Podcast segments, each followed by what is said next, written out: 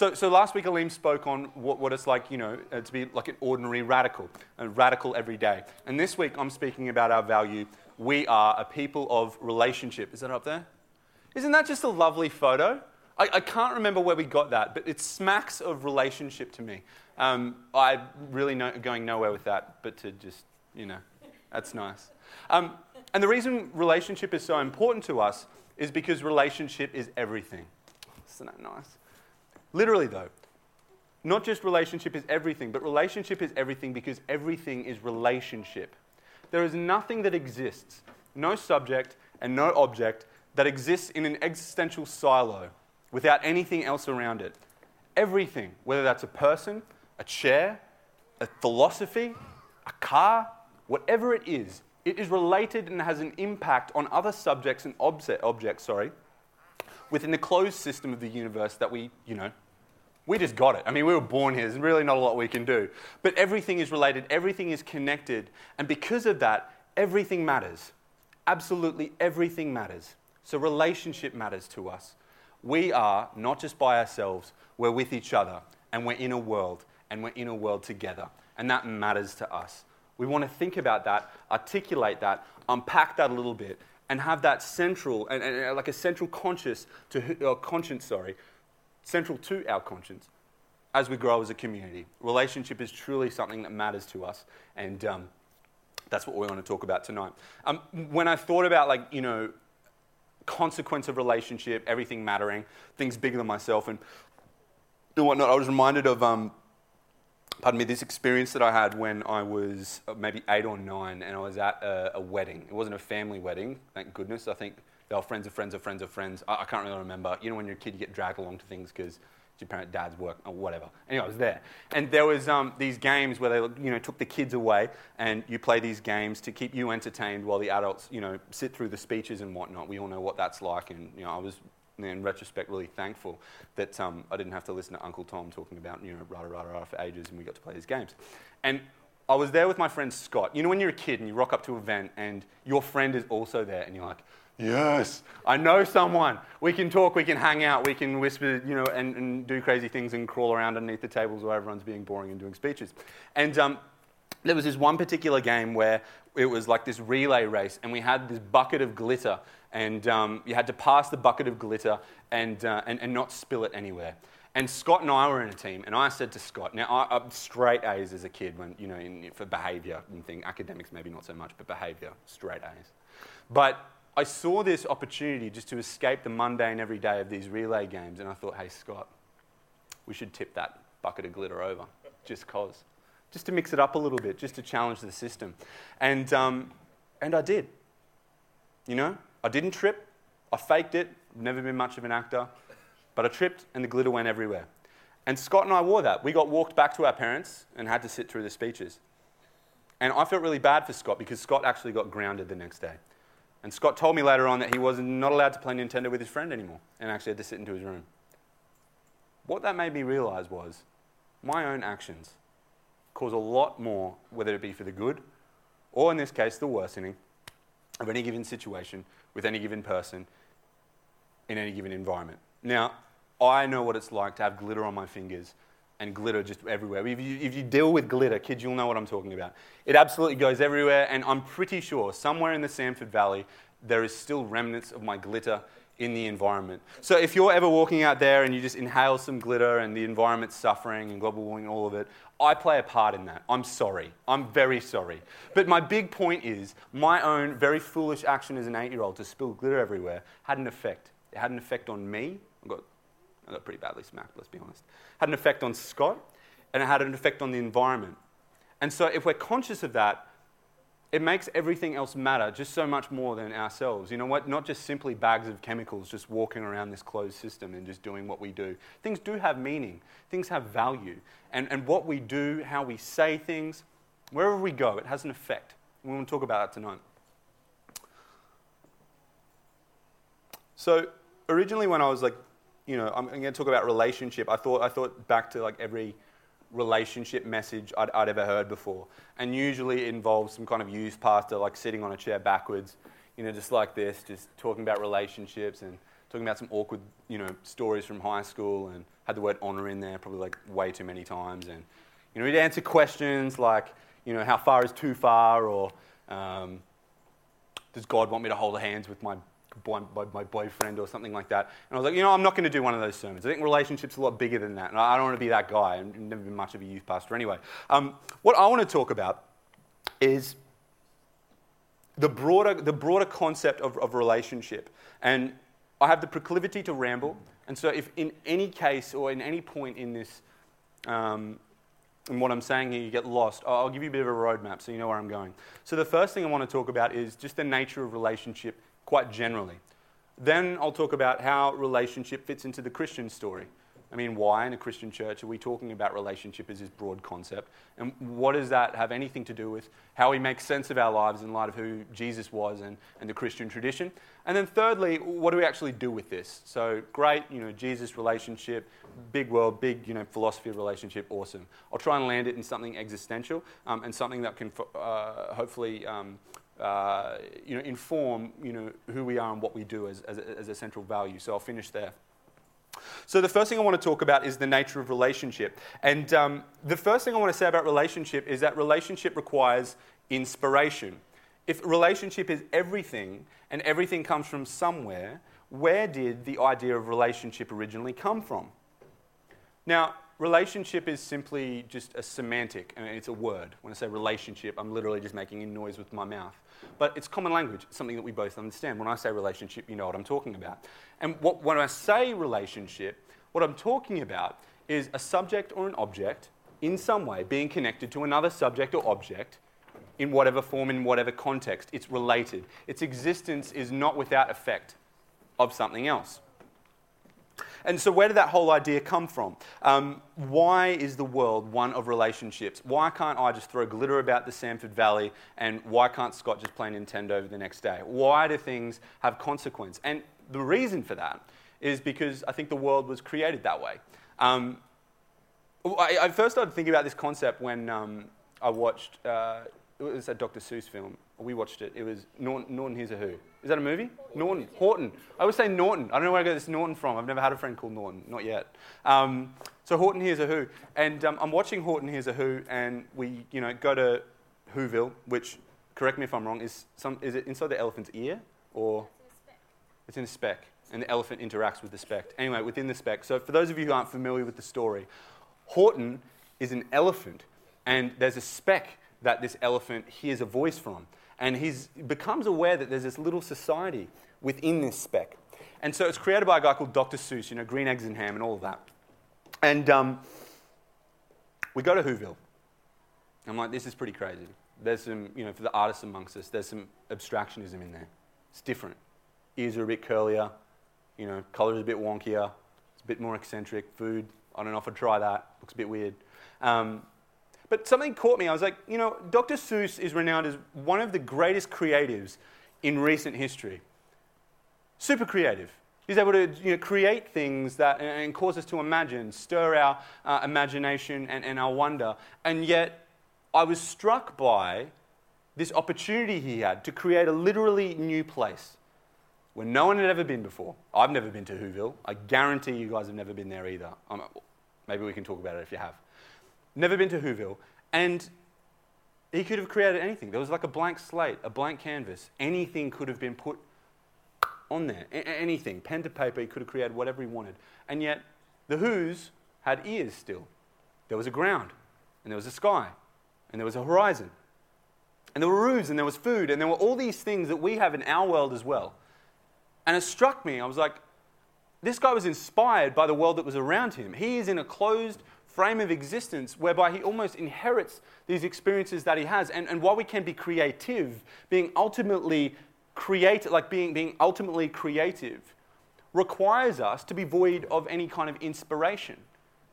Any sort of creativity, no matter what you create, there are certain degrees of creativity. For example, if I painted this microphone pink, I mean, you know, it could be a pink microphone, but if I put something crazy on it, you know, what I'm saying is there's degrees of creativity. And um, it struck me, it was like, if, one of the world's greatest creatives can't create a new world, Whoville, completely devoid of inspiration with shapes, colors, lines, ears, horizons, all these things that we have, how the heck am I going to do it? Do you know what I mean? And I thought, well, where did this guy get his inspiration from? And, and it struck me that all of us, when we're born and when we are walking around and, and living our lives, we're inspired by things. Every idea we have, everything that we've ever done, any language we learn, any behavior that we do is learned. It's inspired by something, and it starts somewhere. I think it was Aristotle who was like, every, every, every, um, every effect has a cause or reaction or reaction Newton.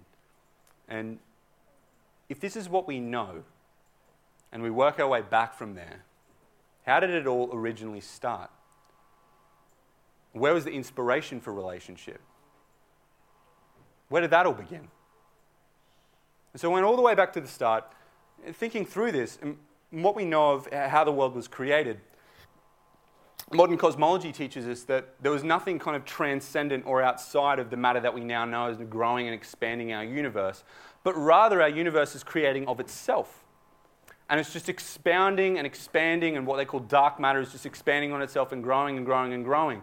And um, what that teaches us, I think, like theologically, like when we look at that, and if we posit that there's some kind of like divine beginning, we see a God like creating of itself expanding, moving, changing, ebbing, flowing, and we're included in this existence.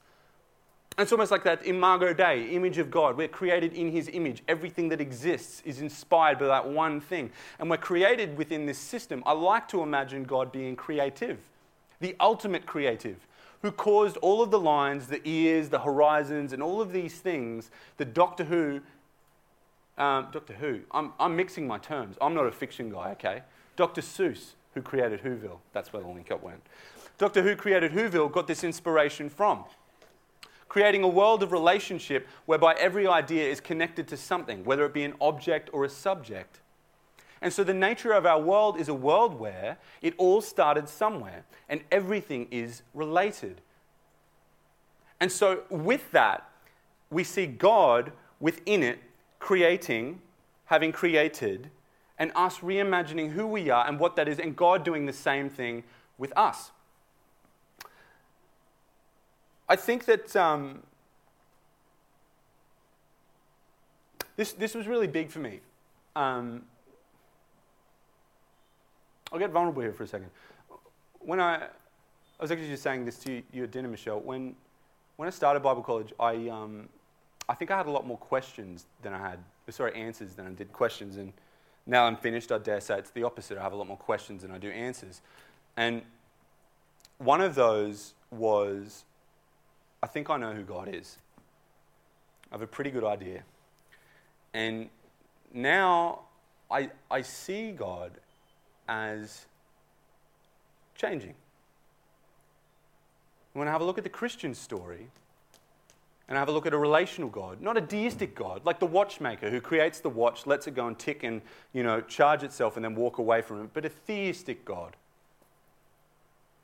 who's interested in creation, who's a part of creation, who's relating to creation and creation relating the other way back. He's a God who's subject to change. He's also a God, because of relationship, who's subject to our change and is a part of that. That was huge for me to understand. It makes God, I think, in my eyes, a lot, a lot more beautiful. It's just like in my marriage. If I was to remain the same person that I was when Eleni and I first met, I'd probably be, still be playing World of Warcraft 20 hours a week. and spending all my grocery money on microwavable rice and tuna. But uh, look, sometimes, only sometimes. But now that I'm in a relationship with Eleni and, and, and everything I do has an effect, I've changed who I am to accommodate for Lenny's existence within my frame of existence. And I think that's what God's doing with us. God is reimagining the world and the universe as it looks like because of what we look like within it. And, and we see this woven throughout. I'm at point two now, what that has to do with the Christian story we see that in, in the Christian story. If you ever read the Old Testament, Philip Yancey once in, in his book, um, What's So Amazing About Grace, he said that he took this retreat And he went away on this retreat and he took his Bible with him. And I don't know how many of you guys have read your Bible cover to cover. I did it when I was maybe like 12 and tried to do it again and couldn't. It was a really difficult thing to do. He's, I think he was maybe 40 or 45 and said, like, I've never read my Bible cover to cover. And look, don't feel bad. Like, there's so many, uh, whatever. Anyway, he went and did it. And he, t- he took like a week or a week and a half off work and he went out to this cabin out in the woods and he read his Bible from Genesis all the way through to Revelation. And as he's reflecting on God, and especially how God is portrayed in the Old Testament, um, he sees a God like a mother sometimes. He sees God as a nurturer sometimes. He sees God as, God as a father sometimes, as a brother sometimes, as transcendent sometimes, as very immanent sometimes. And if you ever read, like, um, if you've read through the prophets, you, you, you see God like lamenting, absolutely crying, hurting. It's, di- it's different for us to imagine God hurting, isn't it? But that's what's recorded there. In relationship with the people, covenanted together, promised together, and these people turning away from God, and God feeling that. Absolute agony. And the inverse, when they come back to him and into right relationship and within the stipulations of what that covenant was, the absolute joy and elation. The feeling that any parent would have when the relationship is right with their child. There's this one particular, like, poetic portrayal of this um, where God is so frustrated with Israel Israel's turned their back, taken on the Babylonian ways. They're in exile. Things are getting worse. They're losing their traditions. They're acting out of covenant. And, and God, after about you know, 10 chapters before, like preceding this particular chapter, about 10 chapters is just like slamming Israel. You've done this, you've done that. I told you not to do that. This is what's going to happen. All right, like you guys are absolutely going to get smoked and you deserve it. Next chapter. But you're my child. I love you. I, I, you. When you were learning how to walk, I held you up and we walked together just like a baby. I, how can I turn my back on you? How could I turn my back on you? How could any father turn their back on a child? And you see God visibly, tangibly, you read it out of the pages, it's just soaking in emotion, and God changing and changing what the covenant looked like and changing what grace looked like based on the grace that humanity needed.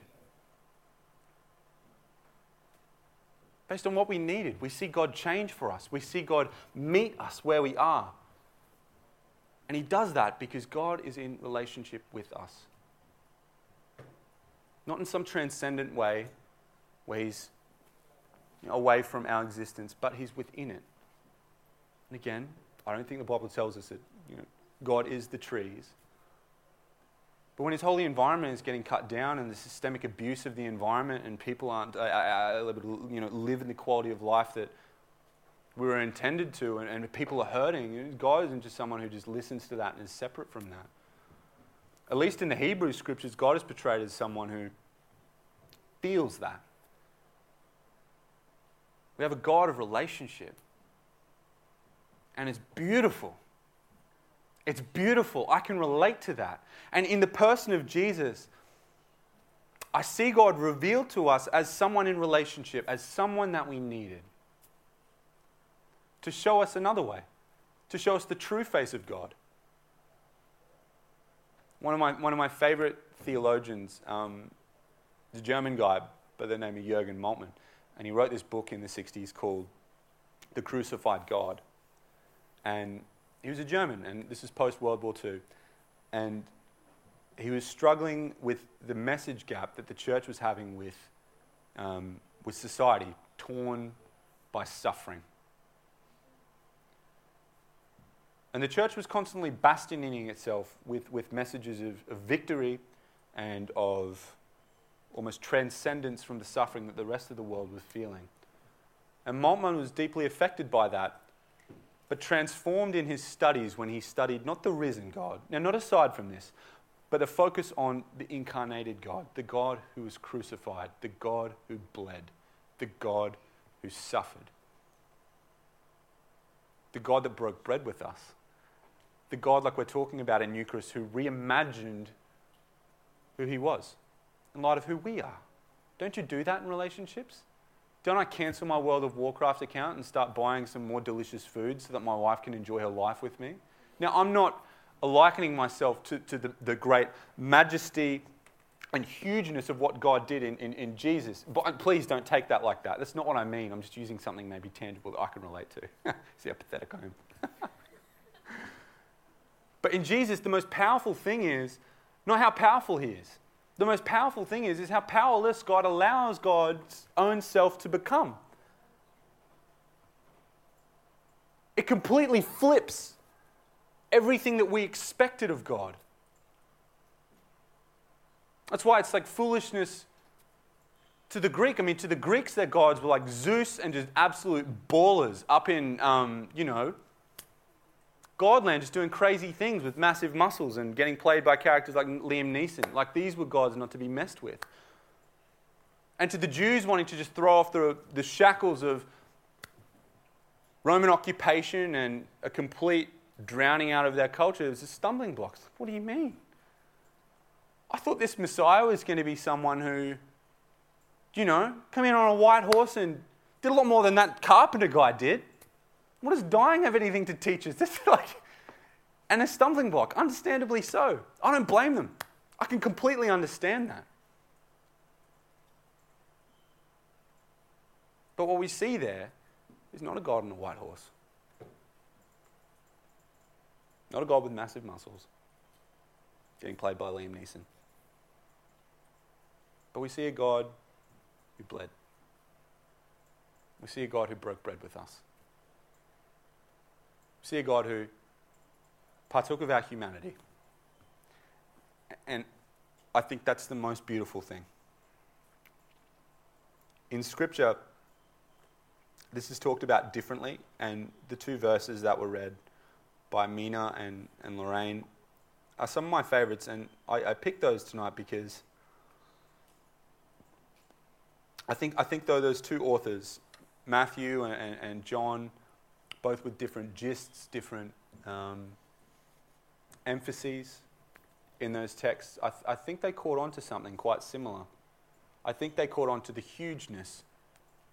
For John, the cosmological hugeness of God, God, the Word,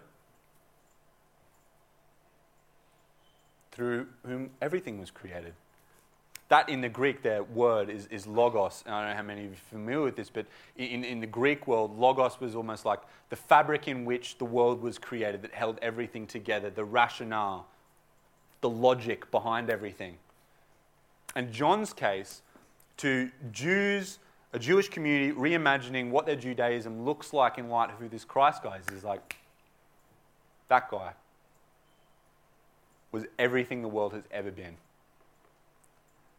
And in that statement is saying that the cosmos looks like Jesus, and Jesus looks like he's in relationship, and relationship looks like suffering, looks like solidarity, looks like being what you need the other people in the relationship, being what, what they need you to be. And that's a lot more beautiful than a back turned or indifference to or difference from. That, that's something that we can relate to.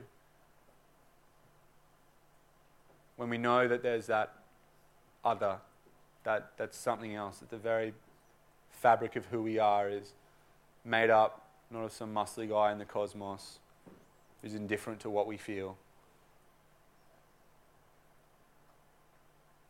but feels with us. And like John, thought, the fabric of the universe, shares this same character, then we see our world forming and changing, depending on who we are, too. I don't know, like Matthew was written well, well before John. Um, and again, these authors are saying completely you know, different things in the gist of what they, you know, uh, the, the big sweep of each of the passages. But I think, I think Matthew picks up on the, um, I think, on the existential side of this, when he's like, the king's saying, you know, for I was hungry and you gave me something to eat. I was thirsty, you gave me something to drink, and I was a stranger and you invited me in. I needed clothes and you clothed me. I was sick and you looked after me. I was in prison and you came to visit me. And the righteous would say, Lord, when did you see, or when did we see you hungry and feed you, or thirsty and give you something to drink? When did we see you a stranger and invite you in? or needing clothes and clothe you? When do we see you sick in prison and go to visit you? And the king will reply, Truly I tell you, whatever you did for the least of these brothers and sisters of mine, you did for me. And when I started Bible college, I, I, I think I could relate to, to the righteous there. I didn't see you hungry. I didn't see you sick. I didn't see you in prison. I saw you within the five points of Calvinism. I saw you in my favorite theologians. I saw you in my absolutist attitude. I saw you powerful. I saw you muscly. I saw you capable of doing anything. I saw you omnipotent. I saw you in all these different ways. When did I ever see you weak?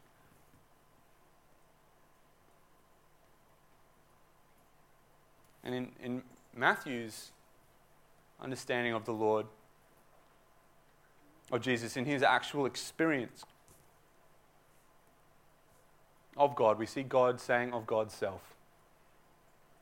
Whenever you did any of those things to those who are hurting, whenever you, as a relational being, felt whatever it was that tugged you, whether it was your own sense of morality or conscience or the feeling you need to do something based on someone else's suffering, based on someone else's hurt, like the video said, what we do causes wounds and heals, causes scars or heals wounds in the face of our shared existence. When you did that, you did that to me. And I think that's indicative of a God who shares our experience as in relationship with us because God allows, in, allows himself to be.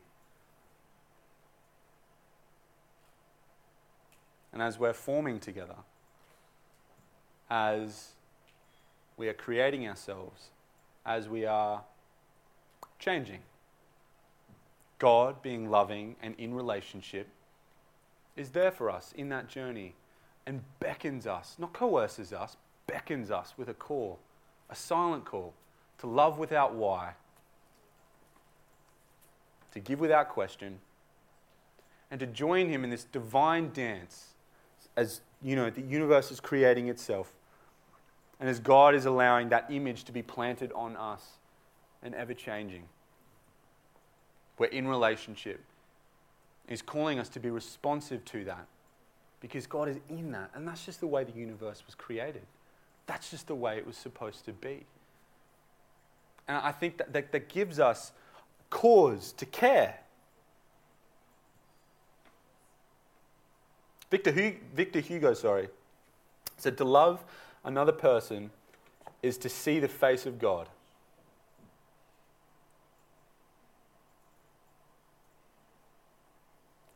Whenever um, I've, I've been affected probably the most, you know, experientially, has been when, when, when I'm going through something, whether it be good whether it be bad, and someone else self identifies with my experience. Someone creates solidarity with me by existing with me as I am. And I can be myself. Have you felt sad and just sat down and someone just sits with you and says nothing? Just being with you. And in that solidarity, completely just changes the way that you are. I don't know what happens there. But I think there's something healing in that. I think there's something about relationship that allows us to be vulnerable and open for other people to come in and, and change and, and redeem us. But it also, you know, has you know the opposite effect as well, where being related, you know, if If Aline before was to say hurtful things about me, I probably would have felt that. I'm not indifferent to that. I'm not indifferent to, you know, me standing here is, is in relation to this wood here holding me up. If the wood was charactered differently, my existence would look very different right now. I am who I am because of what's around me and who's around me. Um, I think God created it that way. I, this Humans of New York, like you guys know Humans of New York is this photographer. Yeah, he took this um, this photo of uh, this guy in a, in a, in a baseball stadium uh, who was studying to be a rabbi, and he said, "What I want to create my um, my tabernacle to be, I want it to reflect the kind of feeling that's here when the Mets hit a home run and everyone stands up and cheers together. Everyone identifies with the other's experience, and we're together on that." And I think that in that way, in those ways, in those relational ways, because everything is of God, we see God in those things, in quite natural things. Um, and I think that's beautiful. And so for us, the call is to love the neighbor. The call is to be responsive to not just our own needs and who we are, but to those of the world around us. And that's going to look like different things for me in my workplace tomorrow could look like someone who needs water cooler chat. I might not even be thirsty. I might just have to go to the water cooler and, and talk and just be there with them. For someone else, it might be someone celebrating something, something amazing, and us joining in that, and the relational beauty that we share in each other's victories and joys and all of it. The call for us as relational Christians is to be in a world that's subject to the change that we and, and those around us invite in ourselves, and to be responsive to that, and to join in that divine dance of being what others need us to be for them. We're not unaffected by the choices that all of us make, and we want to be there for that. I think that really matters to God, and I see that in Jesus. I think the state of humanity and the state of the world was enough so that God could be with us, have solidarity with us, and share with us. And I think that call is on us as well. And it found that's, um, that's what we want to be on, on about. That's what we want to do. We want to reimagine who we are based on who you are and what you need to be responsive to that. We want to share in your victories. We want to cheer with you. We want to be relational. We also want to hurt with you, suffer with you. When you're suffering, we're suffering. Hopefully, we'll be able to transform our experiences together because you affect us and we affect you. And what we do in this world, what we do in this community, depends on what you do, depends on what we do, depends on what that, or how, how we respond together. I think that's the way that God wanted us to be. And I think as we love each other, as we love our, love our neighbor, as we love our other, and as we allow that other to transform who we are, we're loving God as well. And that's what we want to be on about. Thank you.